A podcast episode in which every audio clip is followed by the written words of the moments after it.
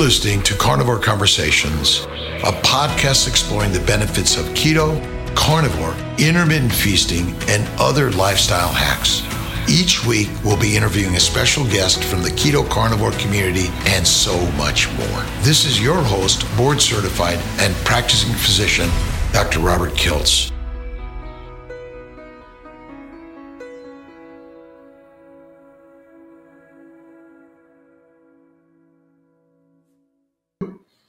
And then I'm, I'm going live uh, also on our Instagram. Oh, awesome. And uh, I, it's, I'm, I'm, trying something a little bit different here. Okay. And, okay. Uh, but, um, I didn't know that you could use this for Instagram. That's pretty cool. You can't. You can't. I've got a separate.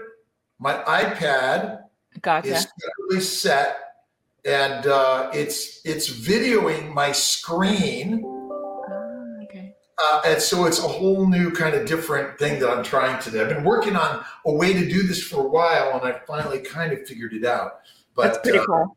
Yeah, it's yeah, kind of, I'm I'm a technological idiot in, in all of this, and I've been playing with my cameras, and I got a new screen, and but I love all this this technical fun stuff. But uh, but welcome, Judy Cho, uh, author, nutritionist, uh, coach. Uh, to help people through this uh, life journey of many diseases. And uh, Judy's book is The Carnivore Cure. We can find it on Amazon and also on your website. Yes. Uh, welcome, uh, Judy. Maybe you could tell us a little bit about yourself and how you got into this carnivore stuff, which is radical. Welcome. Thank you. Thank you so much for having me, Dr. Kiltz. Um, it's always fun talking with you. Uh, so I guess really where it starts is in college. A friend introduced me to the Master Cleanse, which is very plant based, and so I was like, okay, I'm going to do this elimination diet. But I'm very into. I want to learn a little bit more about the science. So I read his book. I didn't really pursue further from the book, but I read that book, and he was like, "Meat is not good for your gut." So I was like, okay, I'm going to just try it. And anyways, that experiment lasted for about 12 years and I got really sick. Um, sure, I was a little bit thinner, but my mental health started struggling. And then on top of that, I also started having an eating disorder. So um, I would be eating clean um, or plant based for uh, most of the day. And then by nighttime, I was hungry and my body was like craving all these good fats. And I was eating a very low fat version of plant based. And so it would cause me to binge. And then I was like, oh no, I can't gain weight. So what can I do? And it was this vicious cycle and over time all of that i guess that behavior started making me really struggle with anxiety and depression. And you know fast forward time um, i was able to kind of mask it for about 12 years so plant-based struggling with the eating disorder. And then i got married and had my first son and i was still struggling with it. So mm-hmm. even throughout my pregnancy while the binging and purging kind of lessened, it was still there. And thank God he's okay. But at six months, when I was nursing him, um, I got sick. I had to get, um, I had mastitis and I had to get antibiotics. And then for some reason, I had a mental breakdown. So I was still using behavior, still eating plant based, uh, nursing around the clock. And then all of a sudden, I end up in the mental ward on New Year's Eve, where basically I don't remember a lot of it. And not once did they ask me what is your diet like what's going on and they just equated it to oh she has postpartum depression now granted that's six months later so normally postpartum is right after you had the baby mm-hmm. and mm-hmm. um, they said i think you need to get um, support for your eating disorder and so that's what i did um, but you know, in there, they taught me like, oh, you need to eat a variety and you need to be balanced. And so they would challenge me to, you need to be able to eat a cupcake. And if you don't, and if that requires you to binge, then you're not healed. And so a lot of the cognitive behavioral things they taught me was really good, but the food portion was completely wrong. And I didn't know that. So I trusted the dietitians in there. And it just got me sicker and sicker over time. I would end up falling and I would end up binging again and i'm just like what is wrong with me? Why can't i have the discipline to get better? And then fast forward i um, i ran into the ketogenic diet and uh, while i was on maternity leave and i fell in love with it and i learned about nutrition and everything i knew about nutrition was wrong and that's when i realized oh my gosh i must know nothing about nutrition and wellness and And so I just had my second child and I was like, I never want to go through this again. And I looked into nutrition and I ended up going to back to nutritional therapy school to get healing. And now that I eat mostly and only meat, um, I healed my mental health. I don't struggle with an eating disorder. And I thought I would have to struggle with it for the rest of my life. And I'm completely sober. And and the fact that I don't struggle with depression, which I used to be on antidepressants, antipsychotics, and all of these things, and I don't anymore. I realize like so much of what we self blame is the food and what we listen to and what we believe about ourselves. And so we have to start with the diet to get better. And so I changed my career. I was a successful management consultant, and I was like, I don't want anyone to go through my dark past because they were wrong and led to believe that plant based is healthy and plant based is best. When really, if you eat a nutritionally dense diet of meats with the most bioavailable foods, you can actually heal and then you could do whatever you want with life. And so that's why I wrote the book. Well, that, the book is amazing, and, and carnivore cure, and and it is you know it's a light bulb because I know like you, my I suffered from so many things for so long, right. and and finally at 55 I I went carnivore. I was doing keto and paleo before that, and it just it changed my life, and I think we feel like we've got this thing, a secret, and we just want to tell the world how amazing you can feel and how all these diseases go away and voila and and who are some of the people that you first learned from on the keto journey any particular books or or people that you can remember from um, I know there was um, so Leanne Vogel was one for sure, um, or Vogel. Um, so she was one, and then um, I would say in the carnivore space. So what happened was I was keto plant based, and then I would still struggle occasionally, and that's when I had peers saying you should try just meat only and see if you can heal. And it was again go, just going to be an experiment because I thought it was kind of crazy, and then it changed my life. So that's why I stayed and then became an advocate for it. But I would say, um, I think Leanne had a book and then just her content, her podcast, just normalizing this way of eating that it's not crazy to eat high fat. And then I ran into Dr. Kevin Stock's research, a lot of his writings, and Amber O'Hearn, and um, I can't remember her name off the top of my head, but a psychologist that's carnivore as well. And so those Georgia, were the Georgia Ede. Oh yes, yes. So a lot of her, and because I have a psychology background in my studies, and so fell in love with her work and then that's when really started going down the rabbit hole. So not a particular book but i would just say content. And, and how have people been accepting your way of life and you're sharing this in the maybe in the space of the people you were talking to before or what's the open how's it opening up in the conversation? So um, when I first started, and I was, um, you know, a advocate of healing my own journey, um, I was trying to advocate for my family and close friends and best friends, and for those people, it was just very. And this was where keto was still a little new, not as you know as popular as it is now, and it was very. Oh, I can't do extreme things like that. Like I'm not wired your way. I, that just sounds kind of crazy. And they just, you know, and I realized at that point where there's no point in advocating to people that are not willing to listen yet or not willing to be open.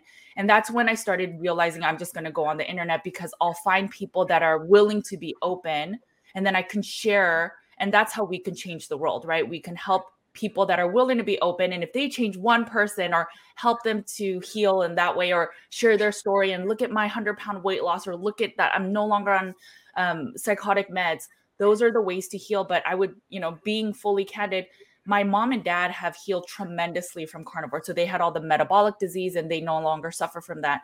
But beyond that i mean i think people still think it's like a little bit of a whoa that's an extreme diet that may not be right. You know they still believe that saturated fats are bad and that's what's causing heart disease and that type of stuff but um, I would say the community members online have been a tremendous benefit where I get motivated by their stories and those are the people that i guess i continue to do this for but the immediate real life community it's it's still a struggle it, it is and i know for me because i you, you like you we write these things we share them and we get like the what and and uh, and I'm like, listen, and we doctors and scientists, and nutritionists, we're so pig-headed that we will not be open to change. And why we're that way, it doesn't make sense to me. Because ultimately, wouldn't you want to be open to the possibilities of eliminating every disease, not needing all these drugs, and feeling the best you can ever feel? Right. Uh, but it is it is a home run what you've written, and your book is amazing because you. you have a tremendous amount of data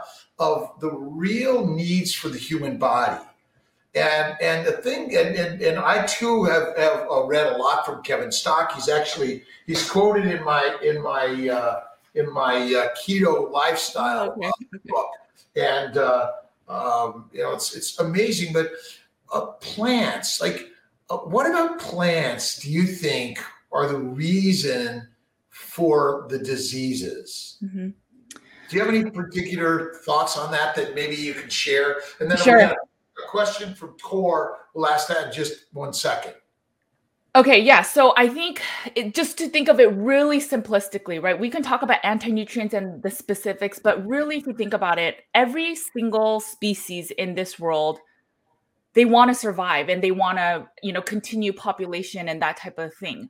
So if you know that baby, when um, humans have babies, we are super protective, right? There's mama bear, that type of stuff. And then we have that with the animals. So when you're hunting, right, you have to hide, you have to wear camouflage clothing. Well, plants are the same. So plants, because they cannot move, because they cannot roam, um, they have to have the you know biochemistry the toxins are within the plant so the thought is that hey if an animal comes by and eats me then maybe they'll get sick or maybe they'll vomit or maybe they'll have loose stools and they'll never eat me again because i taught them as a plant like i'm going to make you sick so therefore leave me alone and so if you think about the way that we eat in america and the rest of the world our diet now is about 70 to 80% plant. So, in technicality, almost everyone is plant based.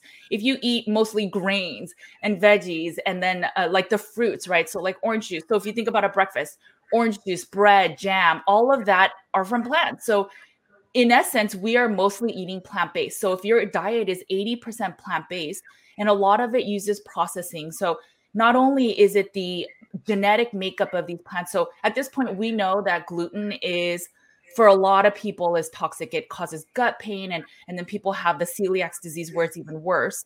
Well, that's an anti-nutrient. And then there's like 20 anti-nutrients in plants. So maybe you're not as sensitive to celiacs or as much to gluten, but there might be it might be in um, spinach and almonds and dark chocolate there's oxalates which bind to minerals and so they may cause you joint pain they can cause depression and mental fatigue these types of things. But not only that these plants also bind to other things. So sure um, you know spinach has um, a lot of iron but they also have mineral um, mineral binding um, properties that basically won't allow you to bind um, absorb these minerals. So yes, on paper it shows a lot of nutrients, but in real life it may not be actually nourishing your body, and that's the thing that's really tricky about nutrition.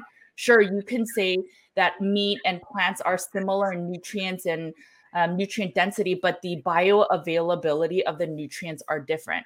And then the last thing is the way that we are harvesting plants now. It's so different than back in the day. So we use glyphosate, we use GMOs, we use herbicides. Even the amount of organic plant pesticides we use is like double or triple the amount we use for just the generic type. So even if you eat an organic carrot, I wrote about this recently, but organic carrots have um, citrox, which is like a antibacterial, antifungal. So you're eating almost a little bit of like hand sanitizer while you're um, eating these organic carrots, or the regular versions have Clorox in it. So, or like chlorine. So, which one do you want to take? Like, pick your poison, right? So, it's all of these things that then make plants a little less friendly for us. And we don't think about these things. We think we're nourishing with lots of iron and lots of all these other minerals and vitamins. But in reality, they have to be also conjugated in our bodies. And a lot of times, our bodies are not able to do it. So, so what about the conversation about all the antioxidants that are in vegetables and superfoods, and and these are really helpful to sure. reduce cancer and those sort of things? Any thoughts on that? Yeah, so um, I in in my book, I try to argue every single little thing that's a concern eating meat only, and especially as a meat only elimination diet. Diet, you don't have to do it forever. I mean, find your balance and then see what you want to introduce back. But there are um, antioxidants in animal foods. So, for example, that reddish pink hue in salmon is called astaxanthin. Sorry if I'm pronouncing it wrong, but that's an antioxidant. Um, there are other amino acids that like um, that act like antioxidants, and it's listed in the book. But the thing is also, you know, everything that's good can also become bad. So if you think about a lot of antioxidants can actually convert to pro-oxidants, and then it can do exactly the thing that you want it to protect you from. So what do antioxidants do? They go around and they help clean up some cells that are causing oxidation inflammation. So that's what antioxidants are supposed to do. But if you have too much antioxidants or too many, then they can become pro-oxidants, meaning they can cause inflammation. So there's a fine balance. And then the argument is if you are eating a no, mostly like no veggie, no plant diet, then there's less inflammation in the body anyway. So you don't even need that level of antioxidants because your your body is eating foods that are less toxic on the body. what I've learned about science is there are a lot of theories, and then they write a paper, and then we believe the theory as if it's true science. Oh, totally. I'm betting a billion dollars there's no such thing as an antioxidant. I think it's bullshit. That's what I'm beginning to learn and, or believe in as I'm I'm understanding the scientific literature or the publications and how anyone gets anything published anyway. It's so crazy. All right, Core. Uh, hello, at, uh, uh, Robert and Judy.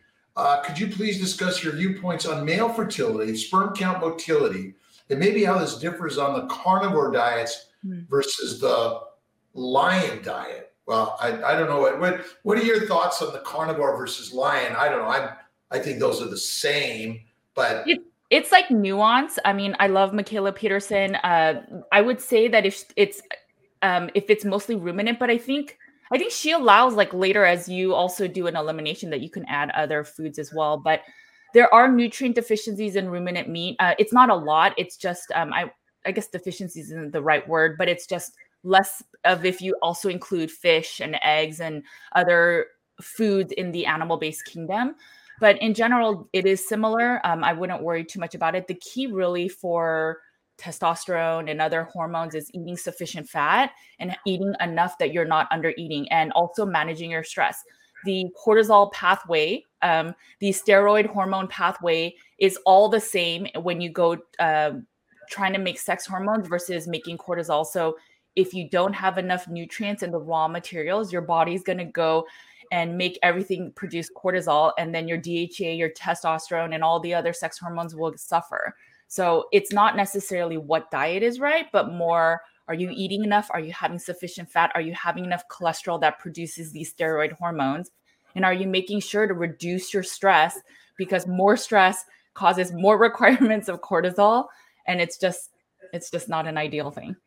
So, so the uh, basically sperm uh, motility and, and, and development is is damaged by a plant based diet mm. uh, because the plants contain testosterone, estrogen, and progesterone. These are the phyto hormones that basically damage, and then the glycation uh, that damages sperm production, sperm motility, uh, morphology, DNA, because it's all about inflammation and and and I'm not sure. I think there's a difference between carnivore and lion. I mean, I did a TEDx talk a number of years ago on the Lion King plan. I mean, basically, we are hunters. Right. You know, you you only ate plants because you just didn't have enough meat. Like, why would you ever eat a seed or a nut or a berry? Truly, uh, but but I I'm not sure. But I've been watching. Mikhaila Peterson is awesome you know, and and and there's so much we're all sharing in this space sure. on how to improve. But ultimately, I tell people, if you're infertile, male or female doesn't matter, you're unhealthy. So everyone talks about, well, I'm healthy, I'm just infertile.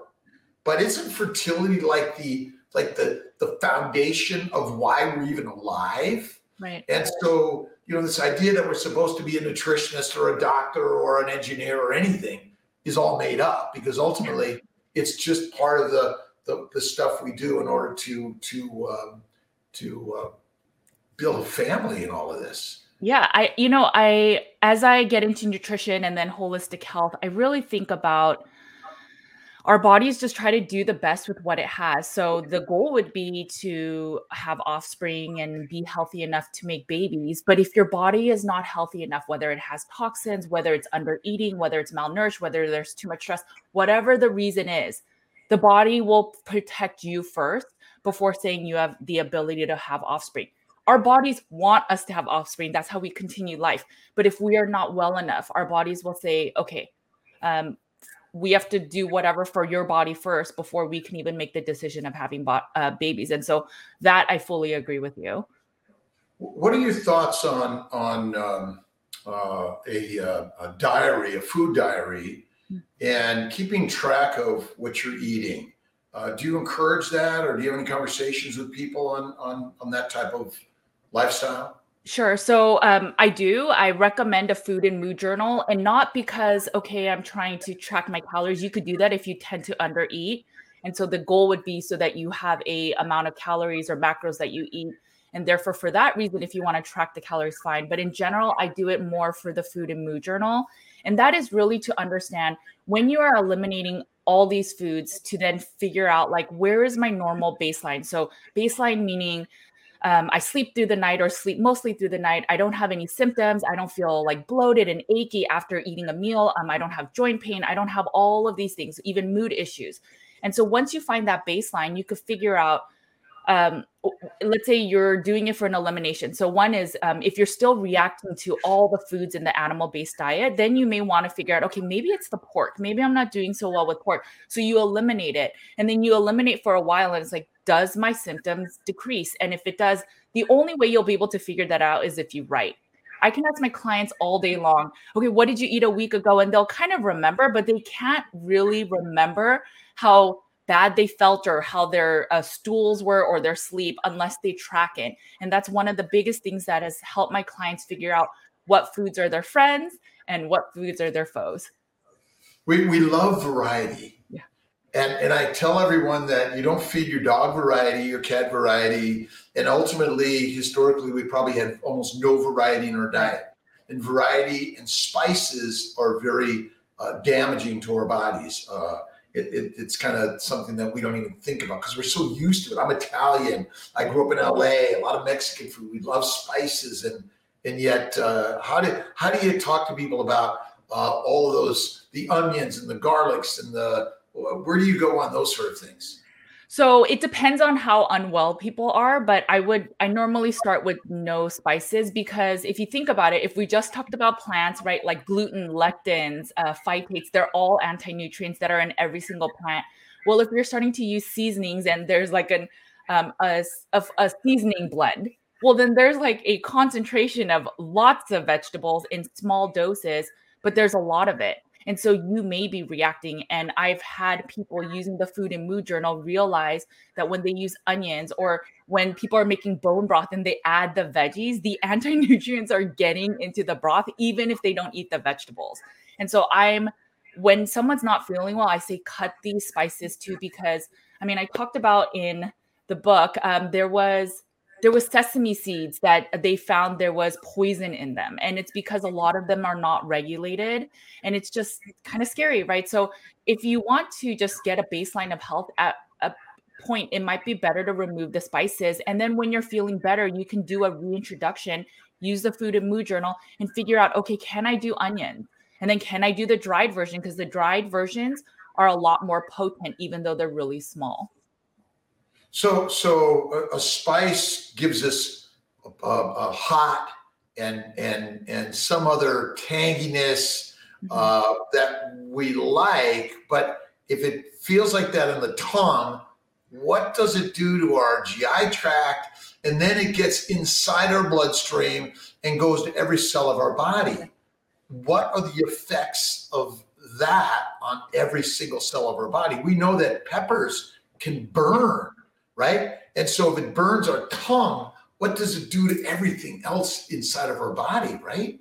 Yeah, so I mean, we are our food, right? So I always compare this to my kids' Legos when they're trying to build a a um, an amazing creation, they need the foundation and the building blocks to do well. So if you are fueling with less than ideal food, that's all that your cells have and that can use to then make the things for your body. And that could be a reason that, okay, as I'm building the cells in the body, I don't have enough of the building blocks to then reproduce, for example. But for example, with the pepper, um, there's like anti-nutrients. There's a thing called capsaicin in them, and there are nightshades, and they just cause a lot of inflammation in the gut. And so, if it's causing inflammation in the gut, and that's where we absorb most of our nutrients, well, maybe the pepper is not doing that much damage in terms of nutrients. But now, if you're eating a steak right after and your gut is gut is becoming more leaky, well, now you can't even absorb as much of the nutrients in the meat.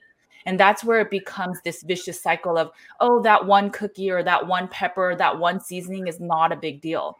It is if you're not feeling that well. When you're eliminating, it's best to be strict. And then you can always reintroduce when you're ready, when you're healthier, and figure out what works for you. But in general, it's not ideal as you're trying to heal. And that's why, I mean, most of America and most people have metabolic disease and are unwell it's it's uh, sad to see, and the sad thing to me is our Western medical uh, the environment is continually to tell people to do the exact wrong thing that's causing their diseases, right. which is causing them to die early, suffer for years, right. and cost them uh, um, uh, cost them dearly not only their life but money that they can't afford. And our government is supporting that that's just sad. Yeah. And, um, I I wrote a blog post on um, Beyond Meat burgers and I dissected the ingredients and and this is the stuff that gets me really upset and why I share a lot is you know there are people that may not financially be able to afford Beyond Meat because it's a lot more expensive per pound than ground beef. And they go to these fast food restaurants and it's like why do they target fast foods to add these plant-based meats? But anyways um, so then people will go there and think i need to eat more plants. I need to stop eating meat for the environment. And so they think they're doing a good job for the environment for their own health. And so they pay like two dollars more for the hamburger that's meatless versus the ground beef one. And but in reality they're making themselves sicker. I mean they use canola oil and i know the world health organization loves canola oil and recommends it for everyone but I mean, when I did the actual research of how they make canola oil, they burn it seven times. So we think about oils. Let's just say canola oil is healthy. The fact that they burn this oil seven times so that it, we don't taste the flavoring, we don't see the the the illness that is of a rapeseed uh, plant, and then we eat these and we don't. It's tasteless, but it's already oxidized because it's been burned so many times, and that doesn't even consider the fatty acid makeup of these oils. And and people are eating this and instead of eating meats that are making it's more bioavailable nutrients and that are healthy for hormonal health. We struggle with mental health right now and a lot of that is if you don't have good gut health you don't have the nutrients your body's going to try to have your body survive versus the mental health side. And this is where we need to really focus on quality meats instead of thinking that plant-based is good for us because it's it's not. And in fact, Beyond Meat, I think their sales have plummeted recently. Well, it's it's a deadly, deadly food, in my opinion. It's a cancer causing. Vegetables totally. make us vegetables. We know if someone says they're a vegetable. Eating vegetables will make you a vegetable. And it's really hard to believe these thoughts and ideas were just like a little crazy. Right. But but uh, it's quite amazing that that the, why would we want a burger made out of vegetables? Because our bodies, our brains want a burger. Because yeah. meat, your brain wants it bad. We've been domesticated. We've been basically corralled uh, with a chain around our necks and fed a grass and grain diet to a lioness and a lion. And that is the craziest stuff that we are learning every day. And it's an uphill battle, but really, I think maybe if we reframe our story, that we're just teaching away an ancient way. It's an ancient nutritional model that when we're you know because i hear people that are reading your book and listening to your story and seeing you that have healed and uh, it's it's so so important a story to tell. Yeah, I mean, if we were to just dig a little bit um, in history, heart disease didn't really exist over a hundred years ago, and we were always eating meat. We were always eating butter. A lot of these margarines and canola oils and these newer foods have not been around, and people are just you know we believe the science where it says um, a heart disease is by these meats and eating too much saturated fat and it's just not true and it's it's sure cholesterol will be there when there's inflammation the cholesterol comes to protect the body and it's just a kind of a, um, it's being blamed but it's actually not the root cause of what's going on and that's where it's really unfortunate because I mean, just 150 years ago, heart disease was almost non-existent, um, and and now we think it's the meat that's causing it. Even with the climate change, um, you know, people think it's oh, I'm doing a service for the world by eating by not eating meat, but monocrops ruin our soils, and there's only certain amount of times that the soil can be used for monocrops before you can't even plant on that. And so I think that's why they're focusing now on lab meats because I think they know these kinds of things. And so it's like, I just saw this one company. They um, they found they isolated a milk protein and it's plant based because it's not using the animal and they're making ice cream from it and it's completely fake and and but they're saying it's sustainable for the climate and it's there are more nutrients than just the vitamin A's through the minerals. There's also these smaller different amino acids and other things within a food that I don't think a lab will get 100%. And it's unfortunate to see if people, you know, test themselves with these foods, which are not natural. And it's just the risk of more illness and unwellness. Is that the world we want to live in, where basically a lab is making all of our of our foods? I mean, uh, Soylent Green. I mean, it's it's you know sort of a a sad story of where we're getting in modern medicine. The, the monolith of science is going to solve our problems. Right. In fact, it's making it more complicated, costly, and deadly. And human beings can't just be human beings anymore. Yeah. I mean, I think of the, you know, like, so I healed my mental health from this. And I mean, I didn't tell a lot of my story, but I, I can tell a little bit more. Like, I, my, my family was like i wasn't being normal and so they called my psychiatrist cousin and he basically was like you should check her in and i don't know what happened they gave me antipsychotics and i calmed down but that period of my memory was gone and and i was nursing my six month old child and i was forced on a 72 hour lockdown because they didn't know what i'd do to myself and i was in there and I didn't get to spend New Year's Eve and New Year's Day with my son. And I will never get that back and and and I had to stop nursing as well. So now then he got on formula and I thought I was doing the best and getting ones from Germany that were organic and all this other stuff. But one of the key nutrients is a vegetable oil. And that's the best quality I could find at that time. And I didn't even know it was bad. And I never want anyone to go through that. There were days where I was like, I don't want to get up. I don't want to live. Life is so hard. I wish I could just sleep and never wake up again. And and I thought I was the one that was broken, that I was not strong enough to eat just plants and be healthy. Why do I need the cupcakes and all that stuff? And then I realized eating meat that, oh my gosh, it wasn't me. It wasn't me. And it was actually the diet.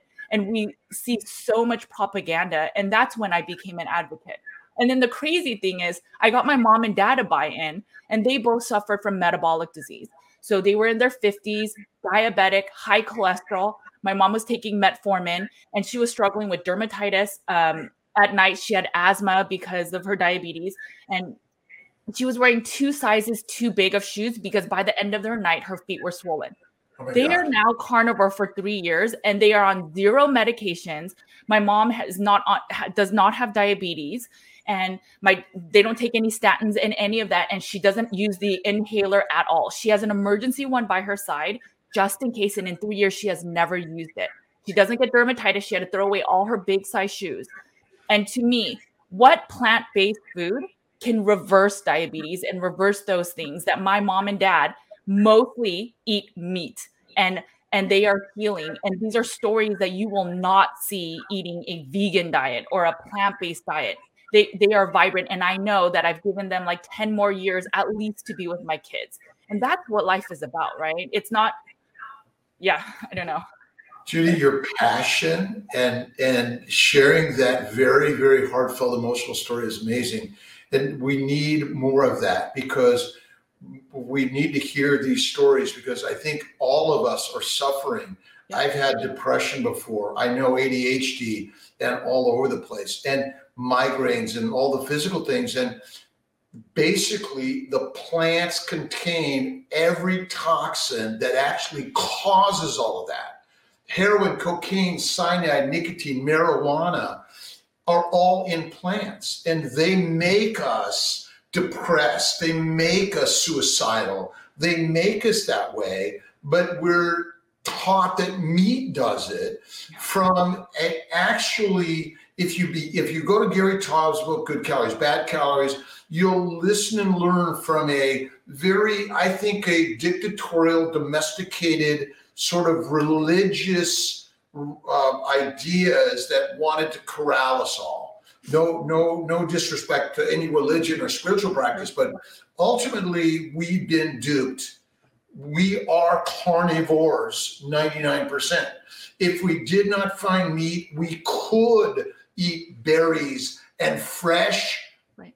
ripe fruit and vegetables. But vegetables in general fiber uh, it, to me is deadly and i'm going to ask you maybe to comment your thoughts because when i eliminated fiber and vegetables, my bowel bleeding, constipation, uh, uh, uh, GERD, gone. And what's your thoughts on fiber and yeah. how it is? Um, so there was a study. Um, it's been a while since I looked at it, so but it's in my book. But they talked about um, they had people eat certain amounts of fiber, and they had the decision. So there was this one group that had like limited fiber. There was another group that had more, and then so on and so forth the and then after six months i think they were allowed to eat however much they wanted and the people that ate none to very little fiber were the ones that had the best gut health afterward so they chose not to eat any more fiber. Now that's just a study so let's move on from that but if you think about fiber why do why do they say that we need um, plant fiber? It's because they say that they have this ability to produce short chain fatty acids like butyrate. That's what our microbiome needs, and so on and so forth. So the argument then is that, well, butter from the Latin word butyrum is the highest concentration, and there's a study of that too, the highest concentration of butyrate in its most bioavailable form. So if you really believe in that whole short chain fatty acids for butyrate and for the microbiome, um, then just have some butter and you'll have a higher concentration that's more bioavailable. And then the other thing I'll say is because I specialize in gut health, I do a lot of stool tests. And what I'll tell you is there is no rhyme or reason for people short chain fatty acids. Um, some people have high amounts, some people have low on a carnivore diet.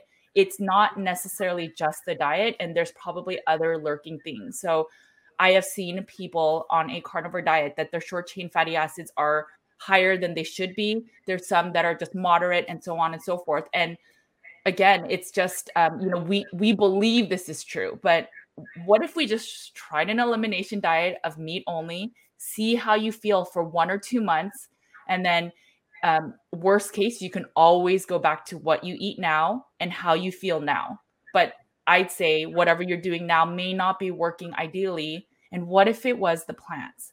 Like one thing I'll say is um, so I focus on elimination diets and all of the elim- elimination diets, AIP, so autoimmune paleo, whole 30, um, GAPS diet, all of these diets from day one, their elimination diet has all the meats, all of them, right? Maybe they don't have sausage or something that's a little bit more processed, but all of them in some rhyme or reason, even the FODMAP, the SCD diet, all of them remove little bits of plants and fruits, but they try to leave it in to make it more practical. But the one food group they do not uh, leave out on the day one are meats. And why is that?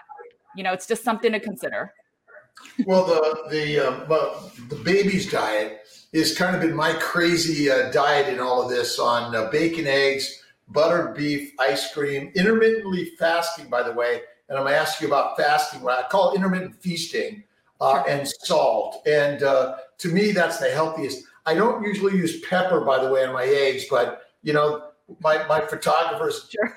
they just cannot leave this stuff out at all. But what's your thought on how, how, how often and when should we eat food, by the way?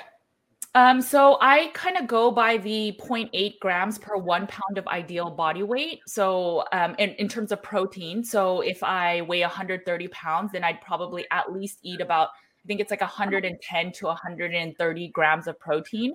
That's not um, meat in total, it's the protein in the meat. So that would equate to probably 20 ounces of meat a day. And then you want to make sure, at least in my practice, what's been working is at least 70% of total fat of calories. So that would be if I'm eating like a 20 ounce ribeye, depending on the cut and depending on how much fat there is, that might be adding one or two tablespoons of butter.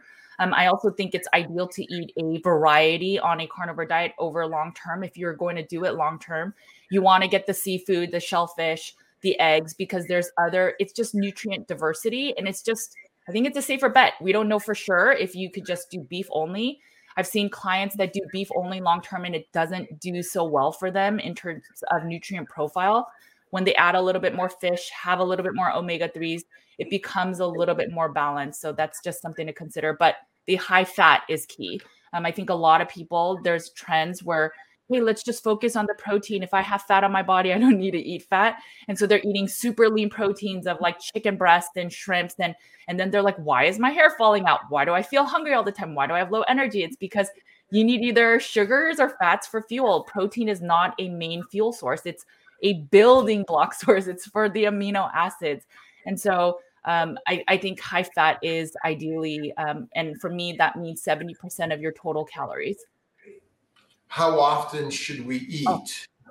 Oh. Um, I, I, I know we talked about this last time. So I I actually rec- I know you recommend like one meal a day, but I recommend two just because as a gut focused spe- uh, nutritionist, I think of you get two chances of eating your food, right? So one I work with a lot of women. So a mm-hmm. lot of women, when they do one meal a day, they tend to undereat. And so if I do two, they have two chances of getting their nutrition in, and then two mm-hmm. chances that their body can absorb the nutrients. So for me, I think two is like the sweet spot. I see most people kind of transition there. Some people stay at three, really depends. Um, but I think it's better than snacking and grazing all the time because one, you won't be as hungry. Your hormones, leptin and ghrelin, will be a little bit wonky constantly eating. But you just want your body to fuel and then move on, right? Like think of a car when you we fuel with gas, we fill the tank once or twice, and then we move on. We don't, we're not grazing all the time. Um, that's where I think a lot of the psychology with food needs to be broken. When we take a break, we're like, oh, I'm going to go get a snack. Uh, when we are done with the day, we're like, oh, I'm going to relax with food. We have to break these habits. And that's where a lot of the mental health side is really important to work on. When you're healing with food, you have to also heal your relationship with food. It's really, really important. We have this idea of a relationship with food mm-hmm. because food is the fuel to allow us to do things. Right. It's not our lover it's just it's just energy in order to keep moving. And yeah. so you know it's it's kind of our what we're and we obviously in our world of what we we have to we have to sort of of of mold to what people want to hear uh, and what they're willing to do. That's kind of the, the, the crazy part to all of this would, would you say yeah, I mean, if you think about it though, we are trained and raised that way. So think about when we first have a baby, right? And let's say it's not feeding time and the baby cries. The first thought parents are raised is like, maybe they're hungry, right? So the first thought is the only way babies know how to communicate is through crying. And we always think the number one and only probable reason is that they're hungry. So at a very young age, we teach when you're sad, when you're something emotional, try food first. And that's why it's a serious thing that we need to focus on is think about like what brings you joy, right? On on Fridays we do we do happy hours. We're like let's go and eat bar food and fried foods. Um let's go celebrate let's go get a cake right there's like after a big baseball game people go get ice cream food is very centric to our communities and that's what we need to fix like that doesn't mean to sure mourn the actual food, but that doesn't mean you can't be a part of it. You could have other habits switch. Um, like let's say you go to happy hour, maybe you get a sparkling water, and what's so wrong with that? It's not you're not there for the food, you're there for the community and the moments of laughter and the memories. But we we think, oh my gosh, now I can't go there. But maybe for a little bit while you change your habits, but afterward you can fully be part of society fully be part of community we need community to survive.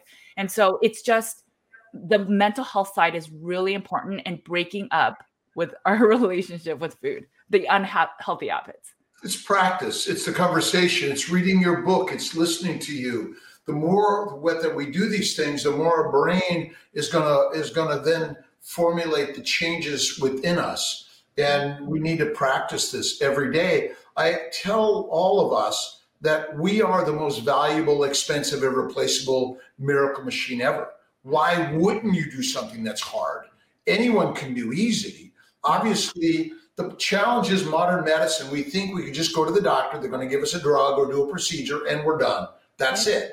Actually, we're just suppressing the symptoms, yes. but we're not reducing the actual inflammation that's causing the diseases that are going to basically cause your mental health, your physical health, um, and, and, and end your life um, um, uh, prematurely.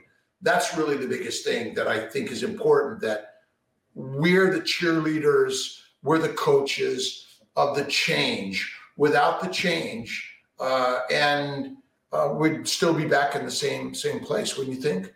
Yeah, I mean, I tell my clients all the time um, and my community the biggest thing is instead of wanting your children to change or wanting your family members to change, like you have to be the change and you have to show this is my life this is how I live now mm, as a carnivore, a meat based person, and look at my healing. And actions speak louder than words. So that's one, right? And then the second thing is where I was talking about the mental health is, you know, when when people venture into a carnivore diet, I don't want them to think I'm going to do this elimination diet. I have to give up all these foods and I'm uh, hopefully I'll get better.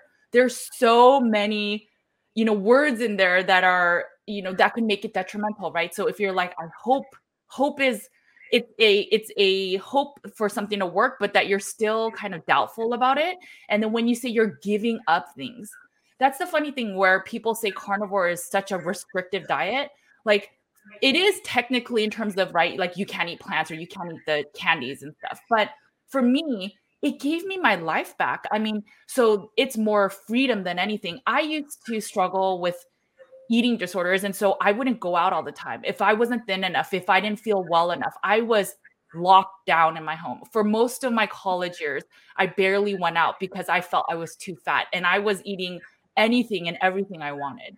So it really depends on context, right? When you say something is restrictive, is your life more restricted eating carnivore or eating a, you know, a plethora of vegetables? It's it's just I mean, yeah it, it's what we need to personally i we need to be encouraging and sharing the idea that fat obesity is not the cause of any disease right. your size is your size and you're beautiful and perfect and love it first and that if you simply change the fueling of this entity uh, meaning that you change what you eat you eat a optimal human lifestyle diet what we're meant to eat as you've shared and why do you want to eat these poisons? Um, and it's it's it's true. We love them because they make us feel good. But it's and I always think that the plants want to control us. They're actually the predators, we're the prey. They rule the world, by the way. And this is hard for us to understand. But basically, plants are smarter than you and I.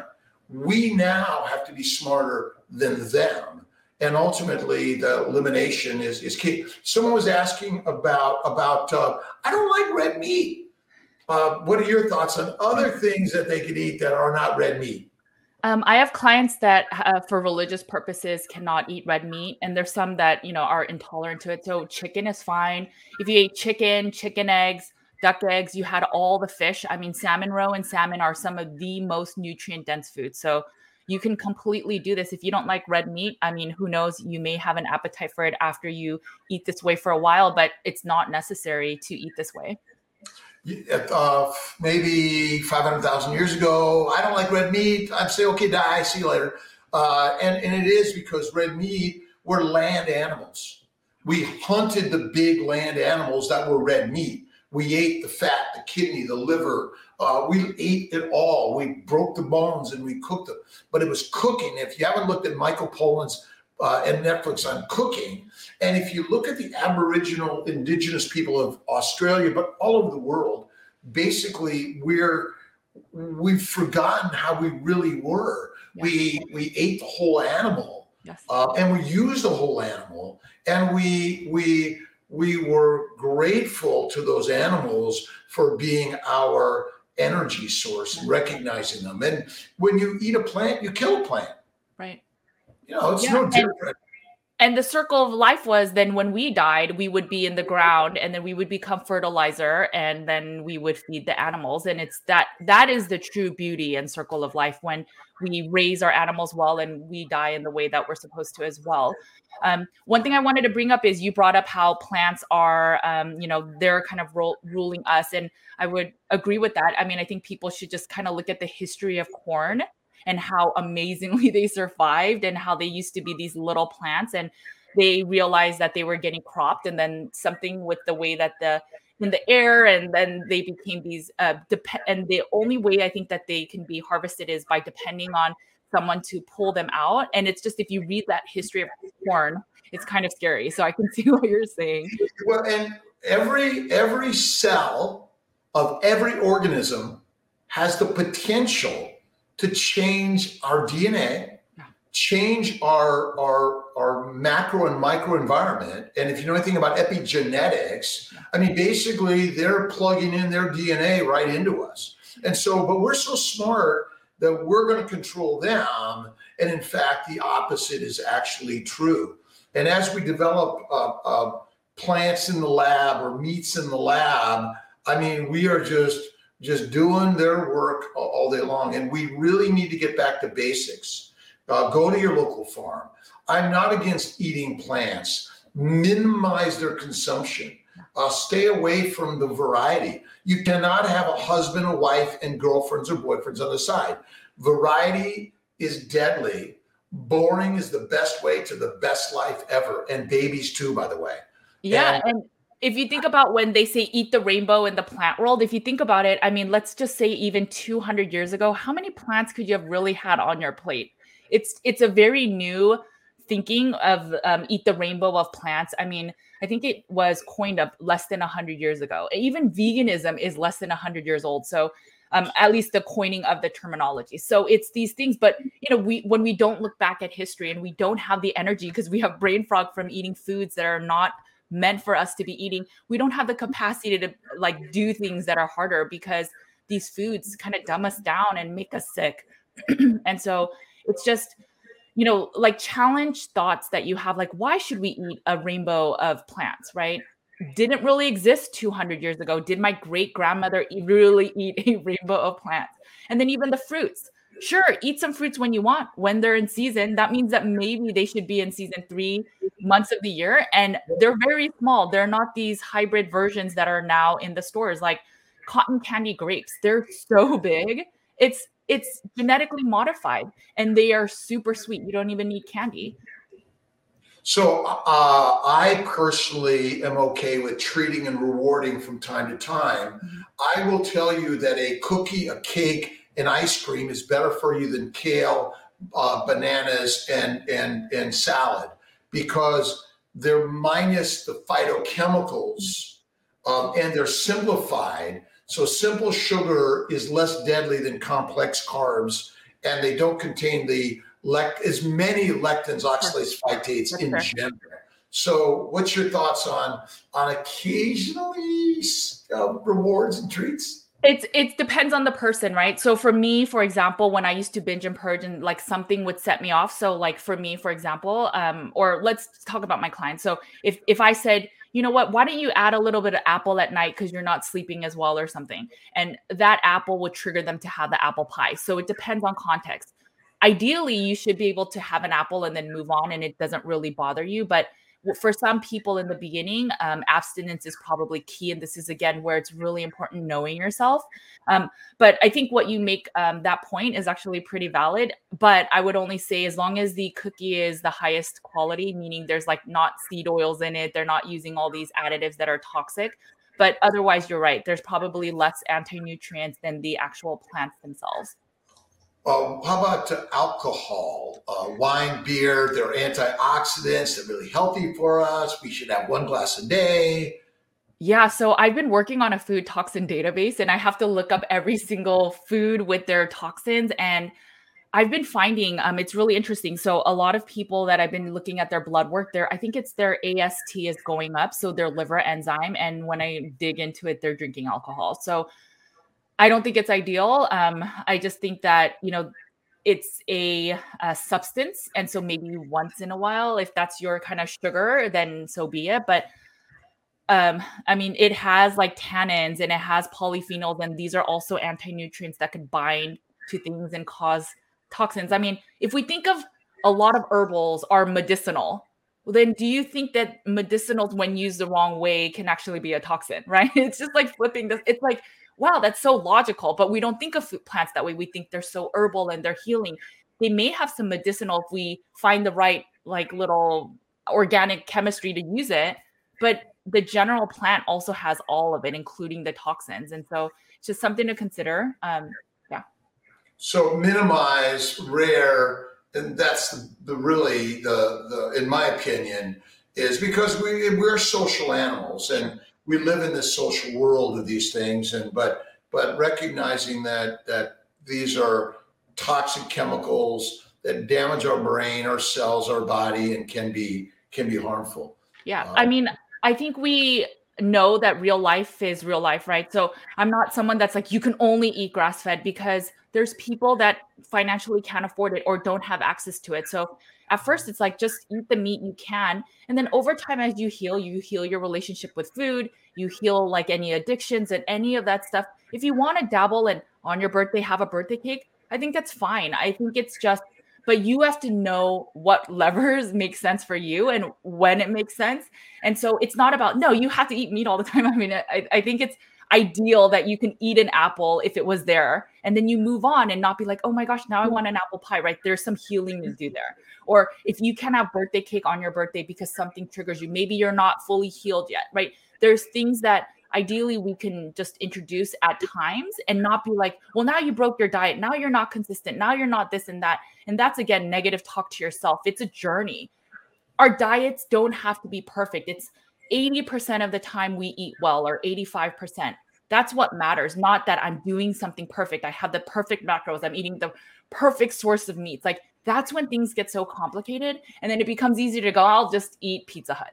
Right. That's when it becomes super complicated. So have grace for yourself. Working on the mental health is super important. Focus on meats, the meats that you enjoy. Don't even worry about macros at first. Work to heal your body and get out of that mental fog. Feel how good it feels to eat foods that we are you know normally wired to eat. And then you'll see like whoa i've been living in a cloud and i didn't even know it. I didn't know that that pain that i was experiencing which is why i make people do the food and mood journal but yeah that pain, really yeah, like a lot of people equate pain to well i guess this is new. I guess this is what it is um, when i get older. And it's not we should not have pain getting older that's that's a myth from you know i don't know where but yeah it's uh i i think just just try it. And if worst case you could say this wasn't for me and then you move on. But at least try it because this is the most bioavailable way of eating with the most nutrient dense um, foods. And what i mean by bioavailable is the nutrients are in the form that you're able to consume. It's not in the um, non-heme iron uh, form. It's in the heme iron that your body can absorb, things like that, like the vitamin K versus K2. These are th- there are nutrients that your body, as soon as you eat it, it absorbs, and they are from the meats, not from plant versions. And of course, they don't explain this caveat when they talk about nutrition in plants.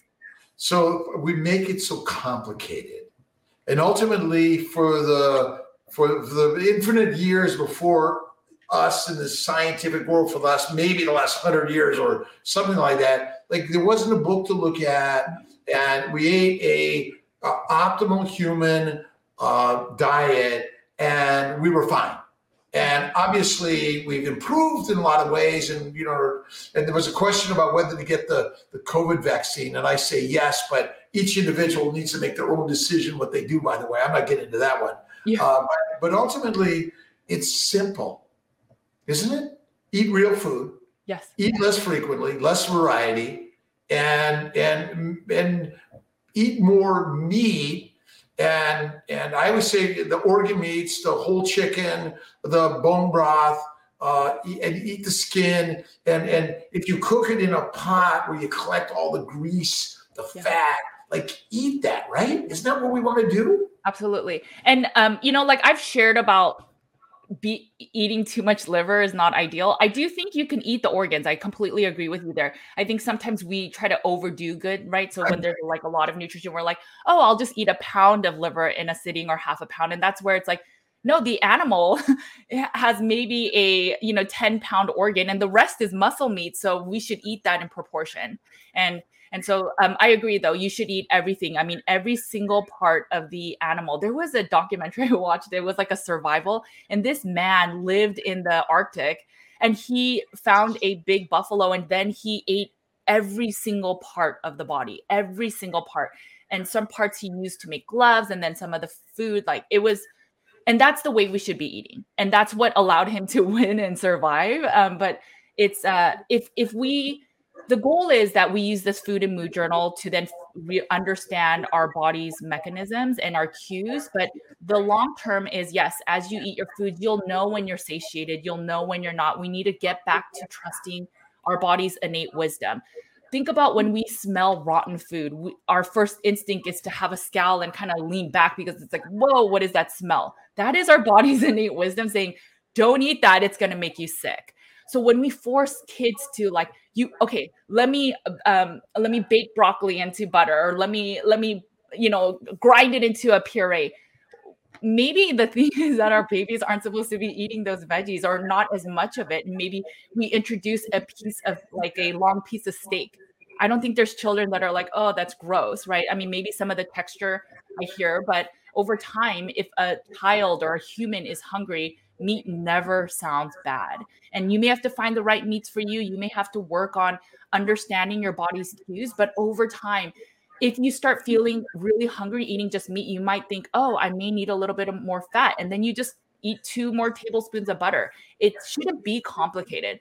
But we complicate things. And we, when we use science, we think, oh, we're smarter. So there were no calculators like a hundred years ago. There were no calorie cal- calculators it, just think about that. There was no this amount of nutrition and this amount of fat, but and now we're so dependent on it and what to eat and how much to eat in a day. Yeah, it is a little crazy. Coffee, tea, and water. How, uh, are coffee, tea okay? How much? And then we're just kind of what are your thoughts on it? And then the water, how much? Okay, so um, I'll I'll say with coffee and tea, it depends. I mean, t- there's a lot of teas that have a lot of anti nutrients as well. Um, they have uh, so I think it has tannins that will bind to iron. So then imagine eating tea or coffee with your meat. Then you're probably not getting as much iron. Now, if you have an hemochromatosis or you have excess iron, maybe it's a good thing, right? But um, but in general, it's not ideal to eat those. I mean, coffee is one of the most largest culprits of harboring mold and um, and even labor things, right? So um, I think in general, if you could do maybe herbal teas, it might be a little bit better. There's also I did a blog post on caffeine, and uh, there's a lot of people that suffer from anxiety.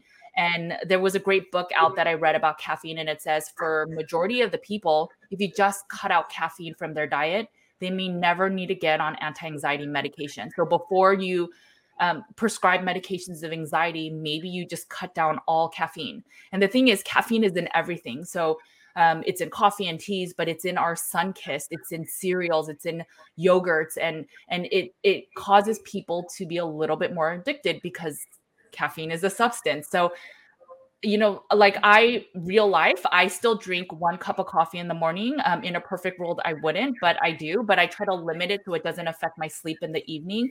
There are different bodies and mechanisms that the caffeine stays longer in the body. For example, pregnant women, um, the caffeine stays in much longer than it does for somebody that's a smoker. So you have to know these nuances. But ideally, if you can remove it, it would be better. You'll have less risk of mold, less risk of the anti nutrients binding to your foods and then just have your own energy, right? But then there's also real life. So you got to figure that out. In terms of water, um, the general rule of thumb is half of your body weight in ounces. Um, I think I do think carnivores tend to drink a little less because we don't eat the carbohydrates that with the salt that make us super thirsty. So we tend to drink a little less. I would try to get closer to the half um, half of your body weight in ounces. So if you weigh 130, that's 65 ounces a day. Maybe add a little pinch of salt so that it'll absorb better.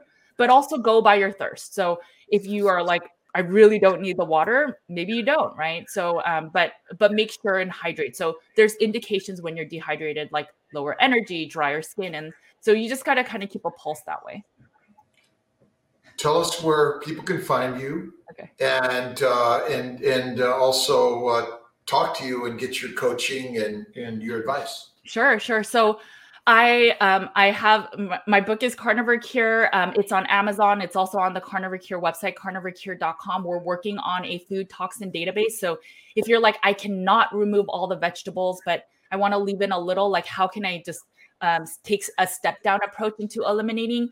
that's what that database is all, going to be all about. It'll um, have different elimination diets and different food toxins so that you can eliminate the foods that maybe make more sense for you. And that is what I've been spending a lot of time working on. Um, you can find me on nutritionwithjudy.com. I have blog posts and articles. I have a weekly newsletter that gives you tools to kind of improve your health, right? So if carnivore isn't perfectly working for you, maybe you could try this and that. And the, the type of stuff I put in the newsletter. Um, I'm on Instagram, Facebook, Twitter. I have two podcasts, uh, uh, Nutrition with Judy's podcast that's also on YouTube, and then a Cutting Against uh, Grain podcast, which I do with my co-host Laura Spath.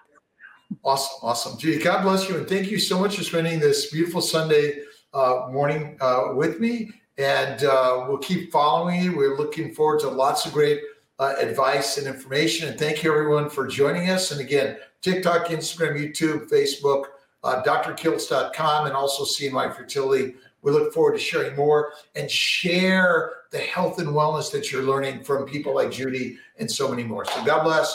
And, thank you. Uh, thank you, everyone. Thanks, Bye. Judy. Thanks for tuning in to this episode of Carnivore Conversations, hosted by me, Dr. Robert Kiltz. And don't forget to review us on Apple Podcast, Spotify, or wherever you're listening today. Check out drkiltz.com for more and subscribe to our Instagram, YouTube, TikTok, and Facebook for more inspiring content every day. Take care and see you next time.